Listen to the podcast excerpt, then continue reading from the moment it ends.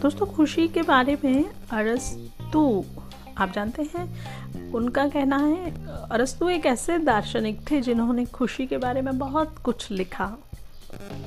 उनका मानना था कि खुशी हमारे अपने स्वयं पर ही निर्भर करती है। उनके अनुसार खुशी मानव जीवन का मुख्य उद्देश्य है। उन्होंने कहा कि खुशी अपने आप में एक लक्ष्य है और यह पुण्य पर निर्भर करती है। हालाँकि अरस्तु के नैतिक गुण सामान्यतः सामाजिक गुण की बजाय व्यक्तिगत अधिक हैं। अरस्तु के अनुसार वास्तव में एक सुखी जीवन को शारीरिक और मानसिक रूप से फिट होने जैसी कई स्थितियों की पूर्ति की ज़रूरत है। उन्होंने अपने सबसे प्रभावशाली कार्य निको मैकेनियन एथिक्स में खुशी के सिद्धांत को प्रस्तुत किया है। अरस्तु का यह सिद्धांत आज के परिदृश्य में प्रासंगिक दिखता है।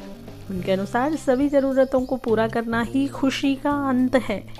दोस्तों, उन्होंने कहा था कि लगभग सभी चीज़ें, अच्छे रिश्ते, पैसा सफलता या शक्ति हम चाहते हैं, क्योंकि हम मानते हैं कि ये हमें खुश कर देंगे।